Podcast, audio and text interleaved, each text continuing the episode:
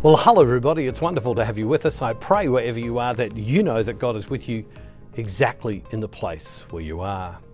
Walking daily with God means that we're going deeper and deeper and deeper in our relationship with God. Today, I want to have a look at a passage of Scripture, and I'm going to need to explain a bit about it in order that we could understand it. And I'm going to draw one point out of it right at the end. I want to read to you from the fourth chapter of the of First Corinthians. This is Paul writing to the church in Corinth.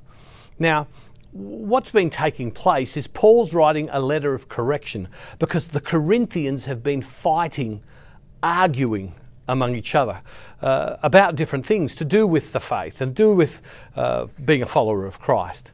And Paul writes to them and he identifies what their issue is. And he says to them, What really is at the heart of your arguments is, is pride, is this thought that you're right, my way works.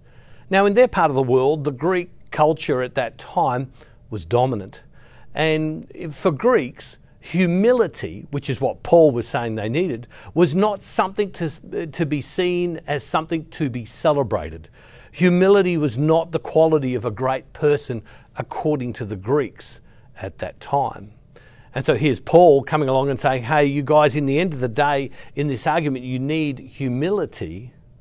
He was going countercultural to the time of uh, that, that they were in.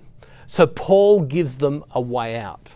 Paul suggests something that to me I find extraordinary, extraordinarily challenging and I want to have a look at that. We're going to read from 1 Corinthians chapter 4 verse 14. And Paul writes, I'm not writing this to make you ashamed, but to admonish you as my beloved children.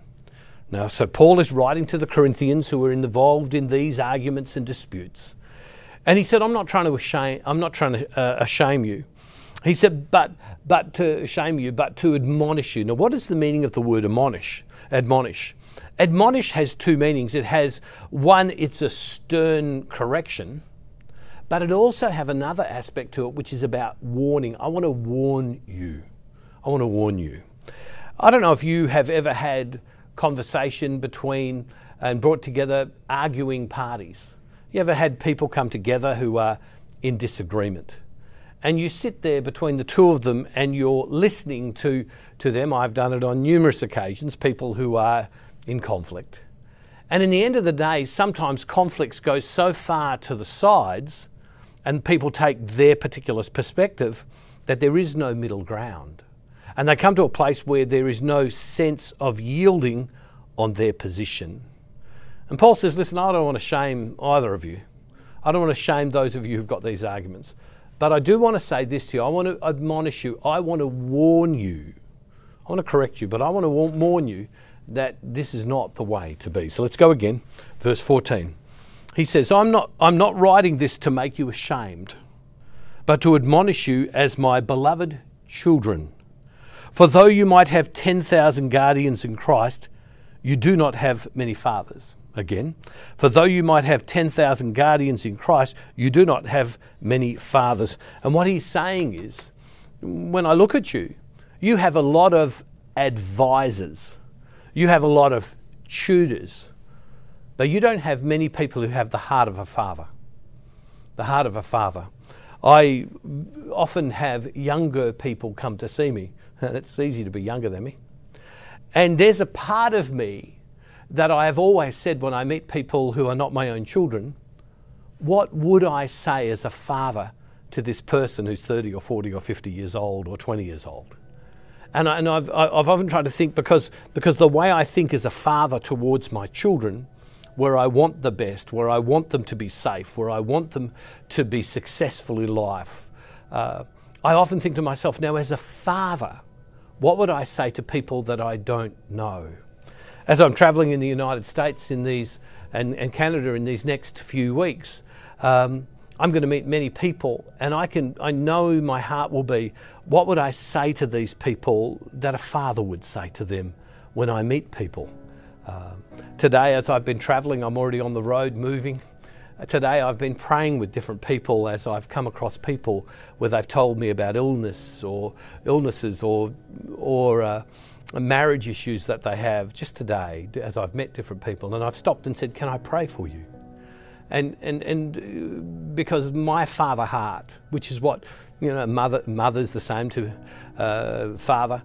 It's a heart to see success and safety, isn't it? So Paul is writing to them he shared the gospel. There is spiritual children. And, he said, and so he says, For though you might have 10,000 guardians, lots of teachers, lots of opinions, um, you do not have many fathers. Indeed, in Christ Jesus, I became your father through the gospel. He said, I shared Christ with you, and as you came to Christ, I'm your spiritual father. I appeal to you then, be imitators of me. I appeal to you then, be imitators of me. So, in this conflict that they're going through, what he says to them, can I tell you what the answer is? Copy me. Be like me. Imitate me. Now, that is challenging. When's the last time you said to people that you know, copy my faith, copy my belief, copy how I live? Because that's what Paul said to these people in conflict. These people that he looked at with a father's heart, that he loved. He says, The answer to your problems is pride. You need to be humble. So therefore, copy me, imitate me. And, and in verse 17 it says, For this reason I sent you Timothy, who is my beloved and faithful child in the Lord to remind you of my ways in Christ Jesus as I teach them everywhere in every church. Wow. What he says to them is this For this reason, I send you Timothy. He says, I've taught Timothy. Timothy is this young gun, enthusiastic, you know, guy, and uh, that that is, has a is a sharer of the gospel. And Paul says, see what he is He's an imitation of me. So even though I can't be with you, imitate him. Imitate him.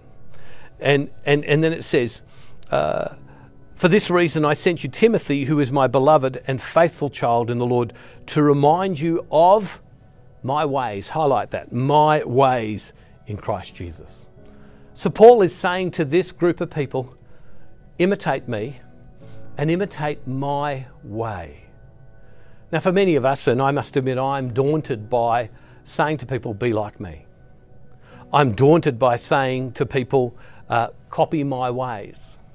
Because in so many areas of my life, I still see sin and weakness and, and things where I don't do the right thing. And yet, as a Christian person, that's what I'm called to. To say to people, maybe who are going through difficult circumstances, copy my ways. Now, many of us immediately dismiss that and say, I could never say that. I want to say this to you. The purpose of walking daily with God is so that we are transformed, so that we become imitators of Jesus.